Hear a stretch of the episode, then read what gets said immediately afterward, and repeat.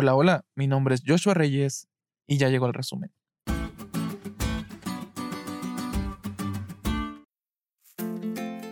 Feliz sábado amigos, espero que hayas tenido una semana muy bendecida y en este día especial Dios promete darnos un deleite celestial.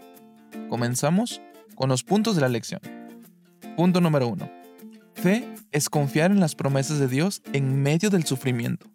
El capítulo 39 de Isaías predice el cautiverio babilónico, o al menos para algunos de los descendientes de Ezequías. En cambio, el capítulo siguiente, es decir, el 40, Dios promete a su pueblo que pondrá fin a su sufrimiento. Es real. A Dios no le gusta ver sufrir a su pueblo.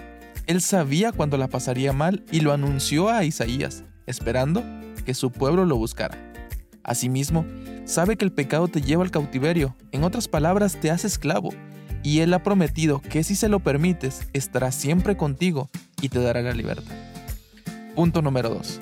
La misericordia y el poder de Dios siempre van juntos cuando se trata de salvar a su pueblo. Después de la promesa de la liberación, aparece un mensajero con buenas noticias para Jerusalén. La historia bíblica anuncia que Dios quiere salvar a su pueblo porque es misericordioso y Él puede salvarlo porque es poderoso. El pueblo fue liberado y esa es una muy buena noticia para subir a los montes y anunciarlo con voz fuerte. La liberación que Dios hace en tu vida no te deja callado.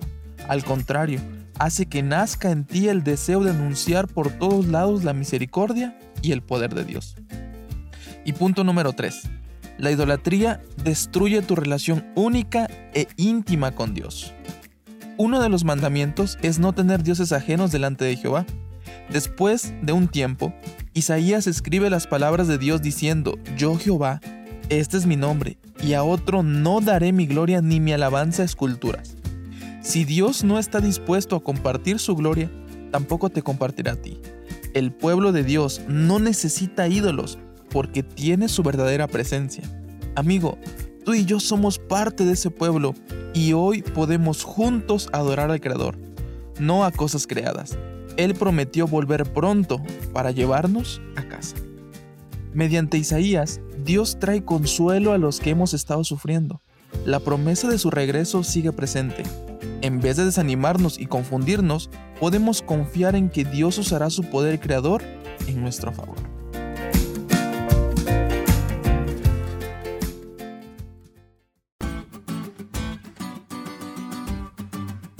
¿Te diste cuenta lo cool que estuvo la lección?